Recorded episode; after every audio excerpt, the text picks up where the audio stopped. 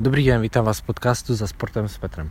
Pátý zápas série mezi Vsetinem a Slávy se ve čtvrtfinálové sérii za stav 2-2 přesoval na zimní stadion na Lapač. V úvodní 20 minutovce Vsetin měl herní převo a to projevil ve skore. Chybu v obraném pásmu vystihl Rob. Jeho nájezd ještě Michailov zastavil, ale na důrazného víta Jonáka byl krátký. Vsetin udeřil záhy po druhé. No a v čase 7-10 už Vsetin vedl 3-0. Parádní přihrávku zužitková Pitule.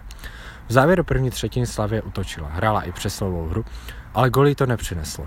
V druhé třetině diváci viděli v ní pouze jednu branku, když trestné střílení proměnil zkušený útočník Tomáš Knotek, díky čemuž Slávě měla ještě stále naději. Vsetin nakonec boj ve čtvrtfinále s Pražskou Slávy zvládla a slaví postup do semifinále. Když ustál ve třetí třetině oslabení v úvodu a poté postup pojistil dalšími dvěma trefami, kdy se prosadili v setinští odchovanci. Ze Vsetina pro pořád za sportem s Petrem Petr Juřica.